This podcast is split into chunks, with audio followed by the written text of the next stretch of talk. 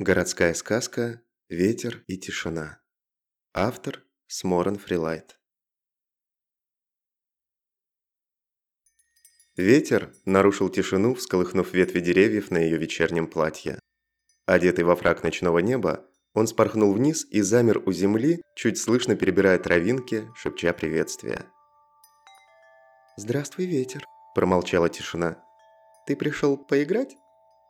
Легкий порыв, освежая опушку, утвердительно кивнул кронами молодых отпрысков леса, не вторгаясь в ночные владения подруги. Тишина не возражала, и ветер, разгулявшись, поднял и закружил ворох палой листвы, постепенно придавая ему форму. «А у меня будет форма?» – спросила тишина, шурша подолом.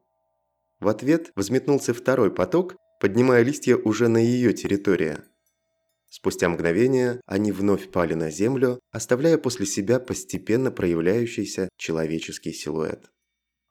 Проступало обрамленное светлорусыми волосами девичье лицо, венчающее тонкую фигуру в мерцающем длинном платье. Босые ноги чуть проглядывали из-под его подола, чувствуя под собой влажную землю. «Я тоже хочу проявиться», Встрепенулся ветер и осел, позволяя тишине сплести из безмолвного воздуха силуэт, ранее очерченный взметнувшимся потоком листьев. У него были взъерошенные темные волосы, приподнятый нос и немного пухлые губы. На спине висела гитара в черном клеенчатом чехле. Потертые джинсы, косуха и берца дополняли образ. «И где ты такого нахватался?» – с улыбкой спросила тишина, прервав неподвижность лица девушки, сверкая луной в белках ее глаз. «Где налетаюсь, там и нахватаюсь», – ответил ветер, чуть разведя руки в стороны и задорно улыбнулся своим новообретенным лицом. Она подошла к нему и прикоснулась тонкими пальцами к плечу, чуть царапая его ногтями. Что за странная материя? Никогда не встречала ничего подобного. «Кожа молодой клеенки», – ухмыльнулся он.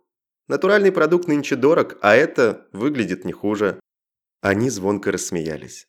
Он провел рукой по ее талии. «А ты вся в шелках, как в старые добрые». «Ну, я же девочка, мне положено», – в шутку возмутилась она. «Прогуляемся», – предложил ветер, и тишина в безмолвном согласии двинулась вслед за его легким шелестом. Вдали виднелись огни ночного города.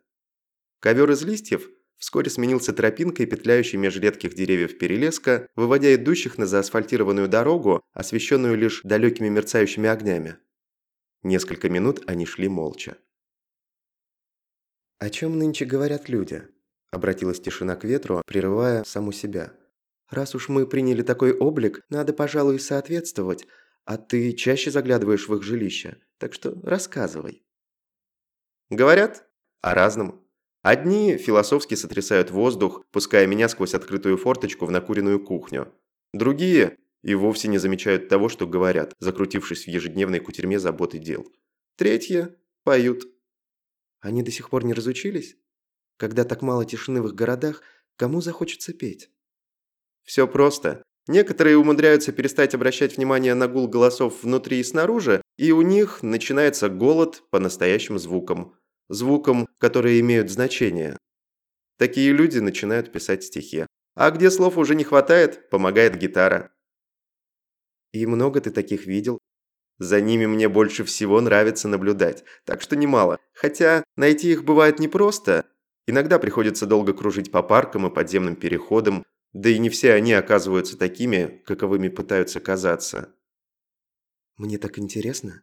Может быть, мы тоже попробуем петь? Боялся уже, что ты не предложишь. Конечно, попробуем. Но место сегодня выбираю я».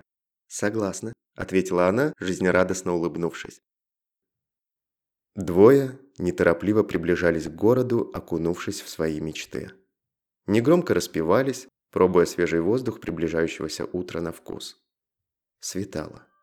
Тишина и ветер с улыбкой смотрели им вслед, зная, что теперь они не пропадут.